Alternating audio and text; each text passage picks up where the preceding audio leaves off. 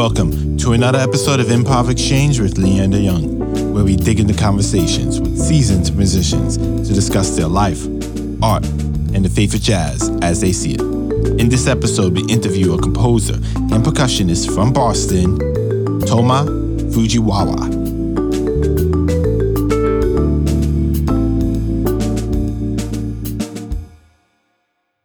Hello, everybody. Welcome to another episode of Improv Exchange. Today we have Toma with us.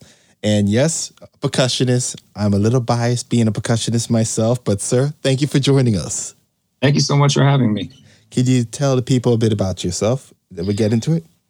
Yeah. Um, my name is Toma Fujiwara. I live in Brooklyn. I'm a percussionist and composer, uh, band leader, collaborator, and um, that's that's about it in a nutshell. Okay. Well, first of all, thank you for joining us again. And I must say, I was a huge fan of Triple Double, your previous album that came out. Thank you very much. For Alan, that track was sick. I know it was mainly a drum solo. I know most people won't be digging that, but me as percussionist, I felt it, man. I love it. Thank you so much. Yeah, that that was um you know, myself and Gerald Cleaver are the are the drummers on that album, and um, you know, I just I love playing with other percussionists, and um, that track we we did that track last at the session, and um, we just we just went into into the studio and and just had a conversation on the drums for a while, and um, initially I thought we would play for a while, and I might grab an excerpt or cut it up a little bit, but I just I just left the whole thing. You know, to me, it has um, a very conversational element to it, and so I didn't want to, you know, edit it and and take things out.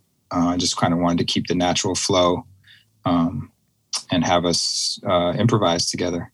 So yeah, that was that was really really special, and also. Um, you know, I always like to acknowledge um, the people in my life that have been really meaningful. And so it was um, important to dedicate that piece to my teacher, Alan Dawson. Ah. Let's go into that quickly. So, yes, you studied with a legend, Alan Dawson. How did you even get that opportunity?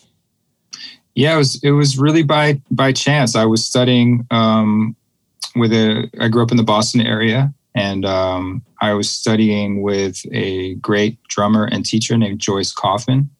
And um, I had been studying with her for about two years. And she, you know, I was, I guess, seven years old. And she told my mother, I'm, I'm moving to the West Coast. And so my mother said, okay, well, who, who should he study with? You know, who who would you recommend? She said, you know, let me let me see if my teacher will will take him on. He doesn't usually teach such such young children, but um, but maybe he will. So let me let me ask him. And her teacher was Alan Dawson. And so she talked to him and he said, Yeah, come in for one lesson and we'll see. I think, you know, understandably, he didn't want to have to be babysitting a kid bouncing off the walls or not really focused. Um, but I was, you know, pretty focused and quiet and respectful and you know wasn't wasn't going to give him a hard time. And I, I came in for for one lesson. He asked me some questions and i played a little bit for him and and he said uh, okay see you next week. And and that was then eight years with alan. And um, you know i always say i'm, I'm thankful that when i started studying with him, I didn't know who he was. So I couldn't be intimidated by the um, breadth of his work, um, both as a as a musician and as a teacher. Um, so I think that that uh, ignorance, in a way, helped me just kind of go in and and uh, and not be as nervous as if I had had known exactly who I was dealing with. Obviously, I quickly learned that, and that was a great source of, of inspiration. And he was just uh, really an incredible teacher and a, a, you know beautiful human being and mentor, and obviously you know one of the legends of this music that we love so much.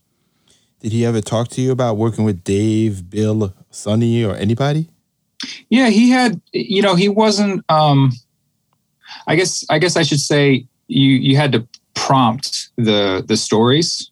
You know, he didn't just. You know, some people you talk to him and and you don't say much and and they launch into these stories about about their lives. He didn't do that a lot. He was pretty uh, focused on the teaching. You know, for for that hour that you were with him, the teaching, the methodology, the techniques. Um, he had definitely had a system that that he worked out of that that's you know been that's tried and true and and and been proven to be really effective. Um, but you know, when I would ask questions, he certainly would would um, would tell me stories. And you know, this was also a time that I was really learning about the music. So I was still in the stage of just kind of learning about the musicians and the albums and the compositions. So it was more along the lines of, you know, what's the form of, of this tune or w- which album has a, a, version of, you know, pent up house that you that you like would recommend. So that it was it was more along those lines. I do remember when I told him I was graduating from high school and uh, and he said, "Oh, I remember, I remember when Tony Williams was your age, and he told me he was going on the road with Miles." so, you know, stuff like that was was always um, okay. really interesting. Um, and inspiring, you know, because he's just done so much and been around so so many uh, great moments in the music. Well, one question I was curious about: what was special about his system? Because you said he had a, a specific style, a system of teaching. Yeah, um, he, you know, he's one of the few people that I've encountered that was both a great uh, musician and artist, and also a great teacher. I think it's very challenging and very rare to have that combination. Um, you know, a lot of great teachers or, you know, teachers that are really dedicated to, to that craft, but they might not be out in the field as much. Um, and then a lot of musicians making great art, but then when they have to kind of explain it and break it down, that might not be their strength. He really was um, incredible at both. Uh, and so he had developed um, a system. I guess I would kind of, I mean, this is an over oversimplification, but I'd break it down maybe into kind of four components. Um, he was dealing with the rudiments, um, going through all the rudiments step by step, kind of each one individually, and that culminated in in um, learning his famous rudimental ritual, which was, basically a, a, drum etude that that uses all the rudiments and and the variations and innovations. And um, so there was that. He did a lot of work with uh, the stick control book, which involved um, really focusing on forms of songs. You had to sing a song and know the form while you do the exercises and kind of dealing with um, kind of more soloistic coordination between all four limbs. Uh, then he dealt a lot with the the Ted Reed syncopation book. He had dozens of ways to interpret um, that information, and that really dealt with, um, I guess, what we would call kind of more time playing and comping and having you know coordination facility doing that. Um, and then there was um, a repertoire element to it. He was a great vibraphone player, and so um, I would end every lesson playing duo with him on, uh, you know, him on vibes and me on drums, and I would learn about repertoire, form, um, soloing, accompanying, trading, um, you know, and and all the kind of um, technical considerations that, that go along with that. So it was really kind of a, approaching it from from a, a very complete and well-rounded um, perspective of being a musician who plays the drums, as opposed to just you know playing the drums and being able to get from this drum to that cymbal, etc. He really approached it from a musical uh, perspective and an and on and an ensemble perspective too, being part of a group. because the amount of people who became his student that went on the bigger, better things is legendary in its own taste. From Terry for sure. Carlton, uh, as he said, Tony Williams, Andy. I think Steve also Smith also studied with him. So that's just impressive. Yeah, the list is is ridiculous. Yeah, so many incredible musicians have passed through his his legendary basement studio, um, and I know he means a lot to to so many of us. And I, I just I just feel so lucky to have spent so much time with him at a, at a young and impressionable age. Okay. Well, back to you for a second. So your newest album or latest album, I should say, March comes out on March 4th. Yep. First of all, what would you consider that? What type of jazz? It's a great question. Um, what would you consider it? I'm honestly not sure, but like I said earlier, I'm a little biased when it comes to percussion drumming and their jazz albums because a lot of stuff I see, or I should say see, I understand and hear what they're doing. So I find, ooh, that's cool how you did that on top of that with another drummer doing that. If that Mm-hmm. yeah, I mean, I, I feel, I, yeah, I, I, you know, I, I feel like I don't know if it was ever helpful, but I feel like kind of the idea of genre is is becoming less and less relevant as people have more and more kind of diverse tastes and interests, um, which are informing the music. Um, I know for myself, the genre of music has very little to do with um, what music I'm going to explore and listen to, and also what music I'm going to make. Um, so we could certainly talk about my background and the background of the other five musicians in tri- Triple Double and what they bring to that. But um, you know, it's really it's really just a mix of stuff. Um, hopefully, kind of filtered through our own you know personal lens, and um, you know, but but also I don't I don't want to discount the innovations and influence of of all of the the great people that that made what most people know um, of as as jazz and jazz music, which is music that I love so much. But there's there's a lo- there's a lot in there. well, tell the people at least who's on the album, the other artists. Yeah. So this is my group Triple Double. This is our our second album. Um, so it's myself and Gerald Cleaver on drums. Um, two, so two drums, two guitars. The guitarists are Mary Halvorson and Brandon Seabrook, and then two um, brass, uh, Ralph Alessi on trumpet and Taylor Ho Bynum on cornet. So I'm kind of, you know, when I put together this group, um, and wrote specifically for this group, I was really thinking about the three pairs, pairings of instruments, and also the the two kind of mirroring trios, and using those as uh, jump off points to write music for us and, and deal with different combinations of musicians and and instruments. Okay. And was there any special motive or what were you going for on this album versus the last one, I should say? Yeah, good question. I, I think with the with the first album, it was a new group, um, so I had this kind of spark of an idea of of these musicians to work with, and put it together, and wrote some music, and um, performed it a handful of times. Did the recording between the first recording and the second recording, we spent a lot of time playing music together, developing as an ensemble, kind of developing those um, almost telepathic relationships that happen when you have a band for a while, and also really dealing with the compositions uh, from the first album. So for March, for the second album that's coming out, March, uh, I wrote a bunch of new music, and for the most part, I just brought it to the studio for us to um, deal with fresh and, and kind of record those results.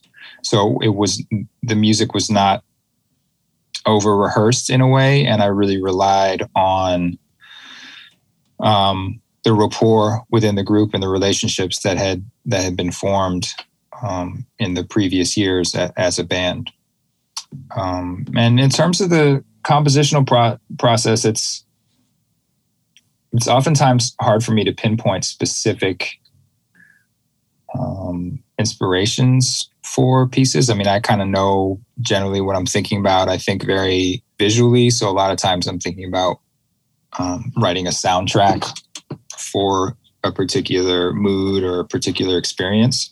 But you know, I don't want it to be that literal that I'm kind of forcing the listener to have the same connection or experience with with the song. I'd like it to be open ended enough that they can kind of uh, imprint their own impression and their own experiences on the song and make it in a way make it make it their own and make it their own experience. So that's that's something that that kind of happens every time i write. But i would say the big difference is is just the um the history that we had together between the first and second album. And i think you can really hear that um, in this one. There's a certain certain looseness and trust that can only happen over time and over shared experiences. Well, okay. So how does this work more of when you guys actually perform in person? Um, you mean like the compositions and the stuff? Compositions, the setup, or you guys like arranged in a special way, or you guys visually put the instruments towards each other so you could see each other? Because right, a lot of right. those type of cues.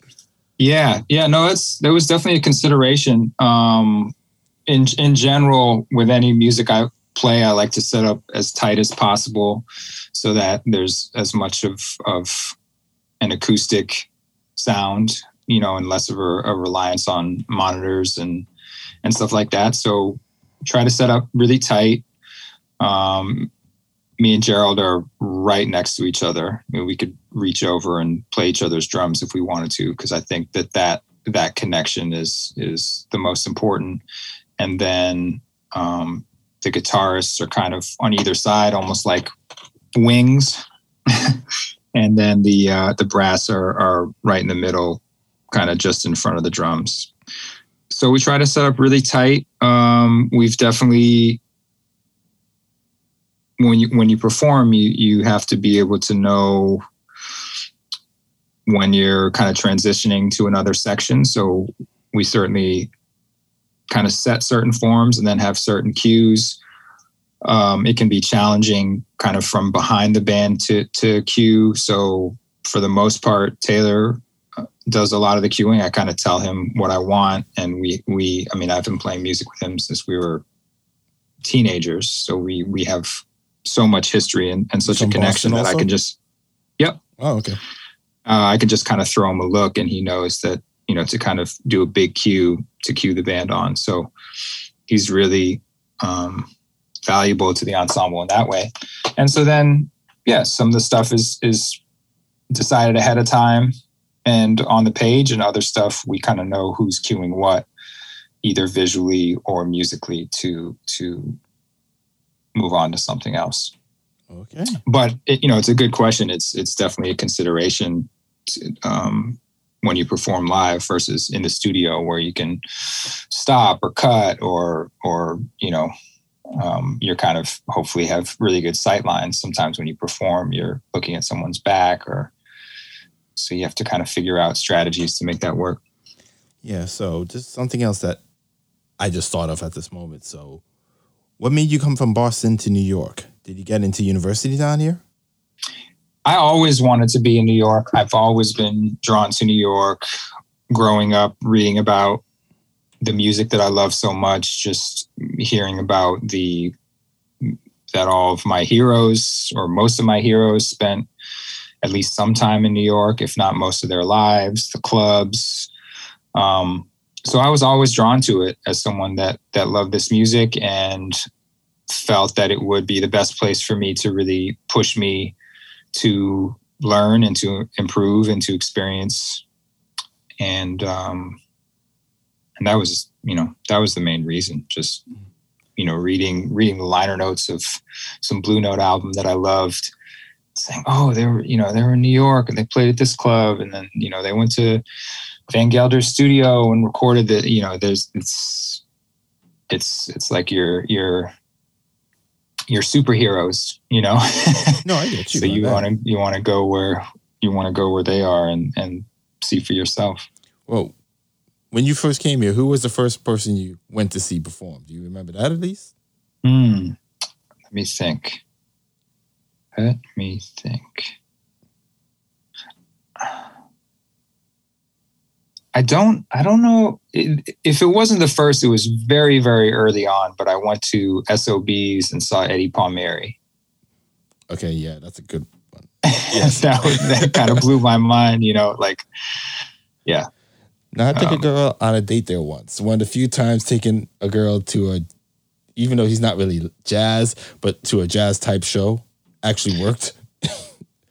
I mean, he's he's incredible. I don't even you know, there's there's so much there, and and the the groove is so strong, and the energy is so strong, and um, and that was the thing too. You know, relatively, it, it was. It's not like a theater or a big performing arts center. It's a club, and so you're just standing right in front of this incredible musician and his band and it just kind of washes over you and and uh, so I do I do remember that and um, probably probably the most impactful early um, early gig that I went to, which is probably after I'd been in New York for a few months, was going to the Vanguard, and uh, every every December, um, Jackie McLean would have um, a week there with Cedar Walton, David Williams, and Billy Higgins, and so I would wait outside. It was, I think it was usually in December. I'd wait outside, you know, for an hour so I could be the first one in there and sit either right in front of Billy Higgins' um, bass drum or right there on the on the banquette drummers row and check him out. And that was I'll never forget that that feeling and that sound and, and the impact that had on me. Okay. That's cool, man. So actually going onto at least Ah, I should ask. Where did you go to university? Did you come here for that also? Yeah, I went to the new school. Oh, you went to the new school. Okay, I didn't mm-hmm. know that. My mistake. mm-hmm. And what was your take on that? It was. Uh, I think. I mean, I think like for most people, it's it's always a mixed bag. There were some some really positive things that came out of it. A lot of a lot of learning. You know, learning in the classroom, but really just kind of learning nav- navigating New York and the scene and being a musician and other musicians, you know, navigating relationship with other musicians. So I, you know, I learned a lot from my experience and, um, you know, you learn a lot even from the challenging things. You learn a lot even from the things that you didn't like about it. Um, so, and I met, you know, I met some really important people, some lifelong friends, got to be around. You know, what drew me to the new school is is that the the faculty um, really is a part of the history of the music that I love. You know, they they were right there. They were in the classrooms, in the hallways, um, and so just to to be in the same space as these musicians that inspired me so much was was really um, really important. Okay. And what could you honestly tell me is something that people misunderstand while they're in the university setting versus the real world? Mm. Specifically for music or just yeah, generally? Specifically music. Yeah. Great question. I mean, I, I probably had tons of them. you know, just um, I, I think generally speaking, you need to know that there's you, you can't get everything from the university experience. Um, and if you expect uh, like a complete education in this music or a complete um, introduction to this music just from school, you're, you're going to be missing a lot of stuff. You know, you have to go hear live music you have to interact with um, the elders. You have to interact with your peers. You have to learn how to get out there and do a session or go to a jam session or try to get a gig or be on a gig and get yourself there and make sure you know the, the music. All, all those kind of real life and real career applications of, of what you're learning in school you have to go out and actually um, you know test drive them so to speak. So just understanding that university is is can be a part and can be a very valuable part of your overall um, development as a musician as an artist but you can't you can't expect it to be everything. You can't expect to just go to class and do the work and and do what you're told and do your four years and and walk out of there um, with with everything that you need. So it's it's a tool and it can be a really helpful tool and a really um, important tool in in in your life and in in your music but you have to be doing other things as well what would you tell an 18 year old that says to you i'm just about to start music as a profession like at jazz in pacific? What advice would you give them? Hmm. let me think about that. It's like on the one hand so much and then on the other hand nothing. I mean I, I definitely i definitely have have learned that for each individual there is a different path. So that's that's something that can be really inspiring about a creative pursuit is that you um, make your own path. It's not as kind of set up as as other professions where it's like okay you go to school for this long, you get this degree, you go to one of these companies on a, you know, entry level, you get promoted or tenure. You know, a lot of that stuff is is there's kind of a path there that if you follow these steps, you get to a certain place. Um, you know, I, it's been my experience that that everyone is different, and being a creative artist also means you have to be creative at life in general and so you have to find what path works for you and what's useful for you what's what's helpful and and what's also and also what's what's healthy for you. Um because ultimately it's it's your life and you want to make the most of it and have it be fulfilling and you don't want to be sad or upset or or really struggling um, just because you think you need to be doing this or need to be doing that. So I think, I mean, that's that's the big thing. I think I think a lot of younger musicians are kind of looking for a template, and I understand that. I I'm sure I did the same thing. Um, and I think it's important to get information and draw inspiration from the people that have done it before you. But ultimately, you're going to have to kind of figure out your own path. So be focused, be disciplined, but also be open to opportunities that you might not have thought were the ones for you or the ones you were looking for, and and see where they lead. Um, okay. So that that would be that'd be the main thing. Be be focused, but also open minded. My next question is How did you end up working with Anthony Braxton?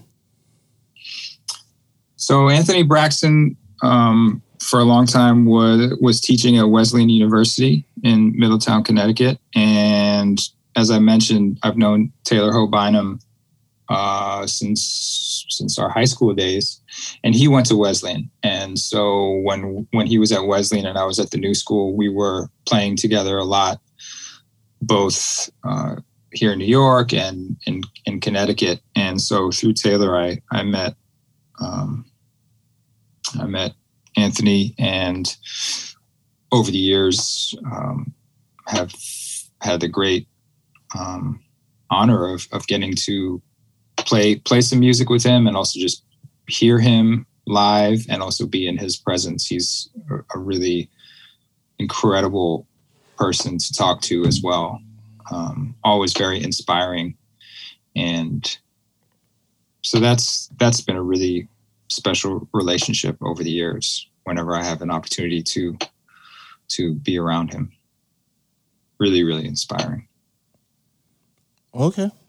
And and people like Taylor and and Mary Halvorson and people that I play with a lot have spent a lot, a lot of time. I mean, Taylor and Mary have played with Braxton so much um, and have gotten so much out of it on a creative and personal level.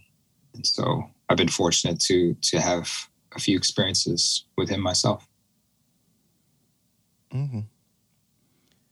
So, how did you get involved in Broadway? Um, that was so. That's kind of along the lines of of the advice question of being focused but open.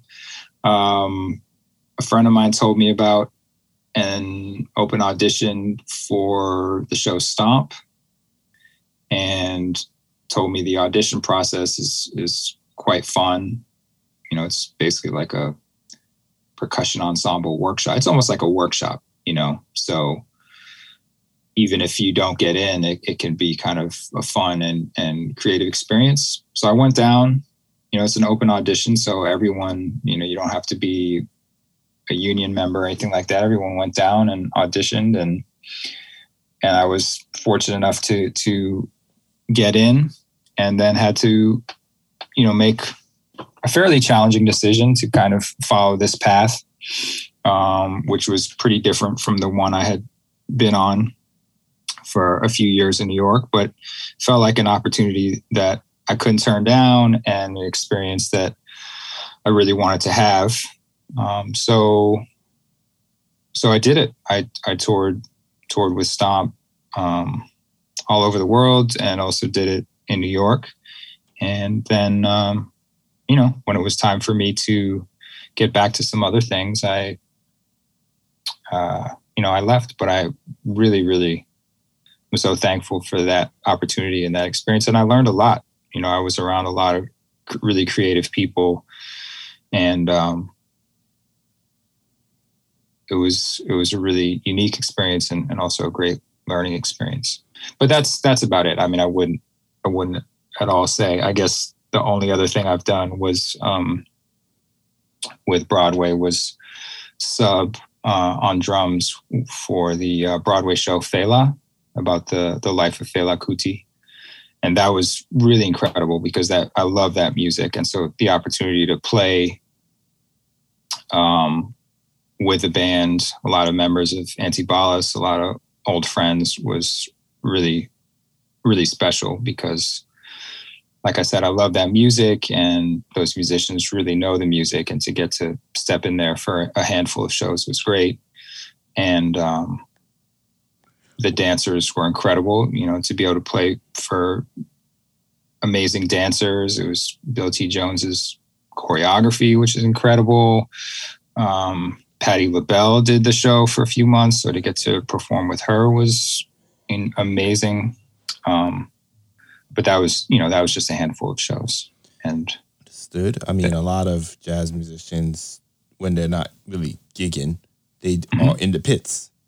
Yep. Yep. A lot more than yeah. I never did that. I never. I have never done that. Um, but uh, but like I said, those two experiences were were you know really meant a lot. With with we were on stage, we were in costume, we were really interacting with the the uh, actors and dancers, and and that was a lot of fun as well. Okay, so you but went that music pit. is incredible, cool, man. yeah, I had my my polyester shirt on with the with the spread collar, and uh, yeah, it was it was we were full on. It was it was fun. I mean, I love I love that music. I love Tony Allen is one of my favorite drummers. So to get to play, you know, all all of those grooves was was really great. You know, and it's one thing to kind of learn them and practice them, but to get to play them with with the full full band was was really special. Okay, so tell me a con on Broadway. Tell you what? A con, like something you didn't like about it, if you're willing. Oh, um, I mean, like I said, you know, subbing for Fela, that was just, I, I wouldn't even consider that. It, it was like I, that was a gig I had maybe once or twice a month for for about a year, a year and a half. So it wasn't even like I had to do it, it, it wasn't like a job or it didn't take up a bunch of time. It was like, yeah, I had some gigs, and when they needed a sub on drums, if I was free, I would go to the theater and, and do a show. Um, in terms of Stomp, which obviously was was a full time commitment, um, you know, I, I have a lot of interest in a lot of things I wanted to do. So some things had to um, be paused for a little bit. I don't know if that's a, a big con. I mean, that's just life. You can't do everything all the time in life. That show is pretty physical, so you you get you get banged up. So you got to take care of your body and deal with some injuries. And um, but I mean, I have no complaints. Really, really thankful for both of those experiences and I don't think I had to deal with any kind of. Uh, it never felt mundane or tedious. I mean, I, I always said with with Stomp, I had such a positive experience that once once I if I ever got to the point where I was there and just kind of going through the motions and taking it for granted, it was more than time to leave and and let someone else have that job that would really love it and and uh, cherish it. Okay, that's a Fair enough answer. so, where do you think jazz will be in 10 years? Hmm.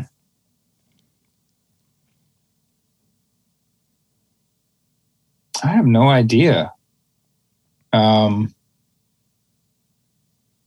it's it's hard for me to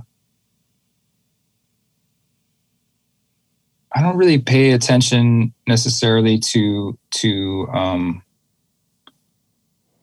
trends in a way. Um, you know, some people maybe like to put things on a timeline or say, this was what was happening five years ago. This was what was happening 10 years ago. This is where we're going. You know, I, I kind of get to stuff when I get to stuff.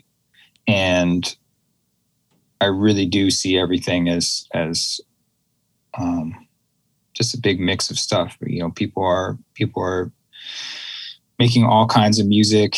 Um, I'm constantly inspired by by stuff I hear, and I think, like I said earlier, even if I hear something that I don't like, I think that can be informative and clarifying too, in terms of why I don't like something, and and and um, the fact that I won't do something like that with my music.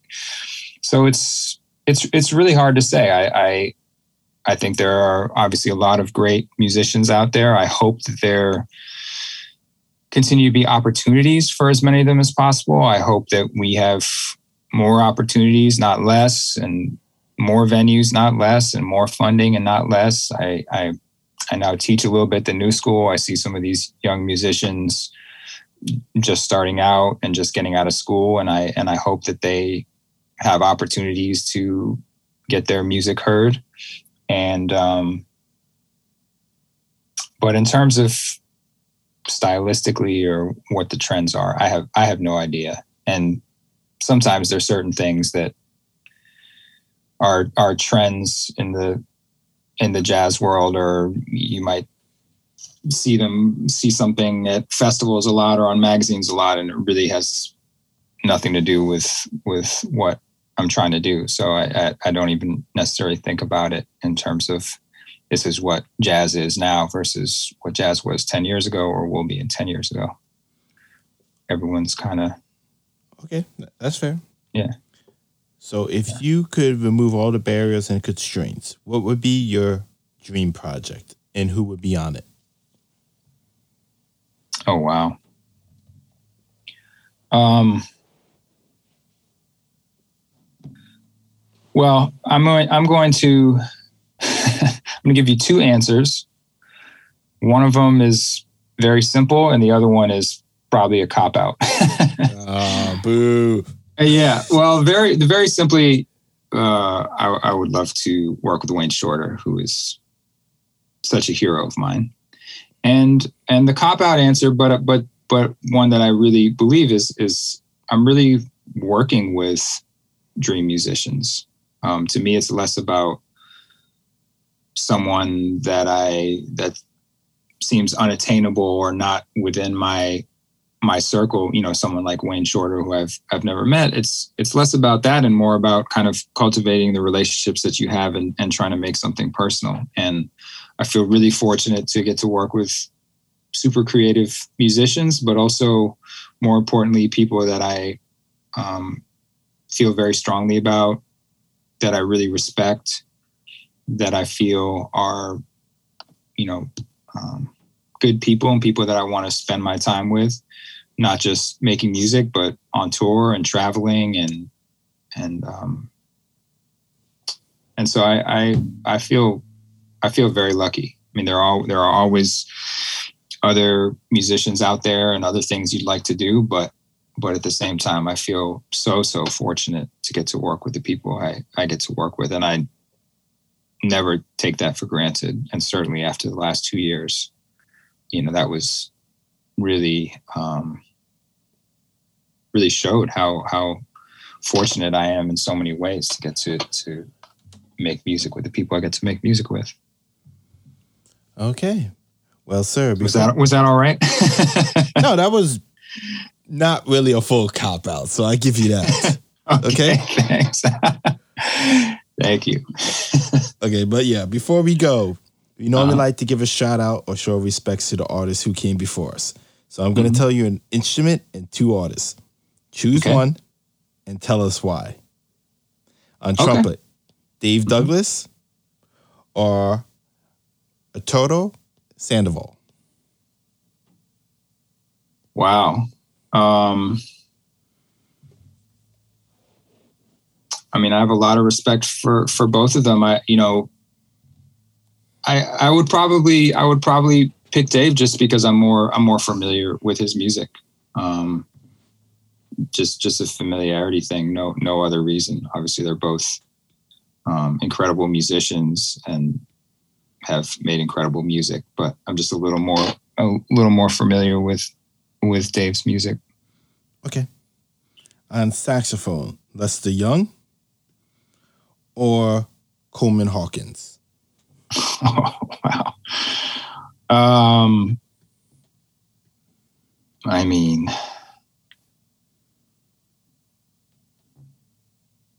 yeah, probably with most most of these, it's it's going to be less about thinking one is better than the other or anything like that, and more about my personal experience um, with their music. And and so for me, uh, Lester Young is is just someone that I've, I mean, I've listened to a ton of both of them, but um, but Lester Young is is one of the first musicians that I kind of listened to constantly. Um, and so it was was a big inspiration. But both of them, I mean, okay. On bass. Esperanza uh-huh. Spalding or Linda O. wow. Um, I mean, again, two great musicians doing really cool work. Um, I guess I would take Linda because I, uh, I just, I just heard her. Um, yeah, I just heard her recently, and um, it was a further reminder of of how great she is. But obviously, they're they're both they're both great. Okay. Oscar Peterson or Bill Evans on keys? Hmm.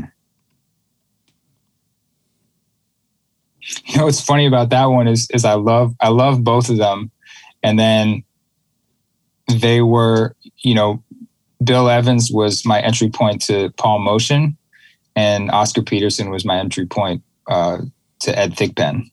And so both of those drummers are drummers that I spent, you know, had some some periods in my life of doing like that really big deep dive into their playing and checking out all their recordings and you know um but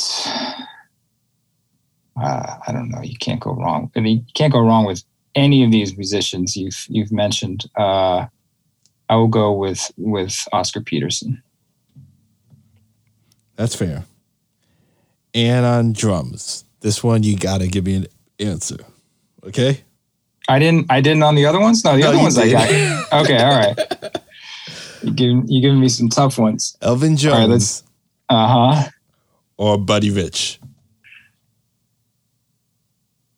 That actually might be the easiest one that you've given me. I mean, Al- Alvin for me, it's it's Alvin.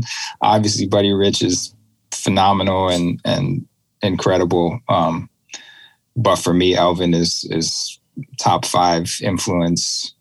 Um, you know, just yeah. I mean, it's going to be. I would go so far as to say Alvin over every other musician you've named in in this uh, in this in this poll. I mean, he's just he's just so so far up there. Not just even as a drummer, but just as a musician. So Okay, surprisingly, that was the easiest one for me. I failed on that. Well, no, I mean, I mean, you can't go wrong with Buddy Rich. I love Buddy Rich, and and actually the the first album that I heard that made me want to play drums was Rich versus Roach. Uh, you know, Buddy Rich versus Max Roach. So you know, he was one of the two first drummers I heard that made me want to play drums. So obviously, you know, I have a lot of love for him as well. okay, man. Well, can you tell everybody your social media, your website, your events that are coming up recent? I mean, soon, and where they can find your album? Great. Um, so I'm not really much on social media. I have a website, which is tomofujiwara.com. Um, you know, the next big thing, as you mentioned, that I have coming out is the new Triple Double album, which is out on March 4th.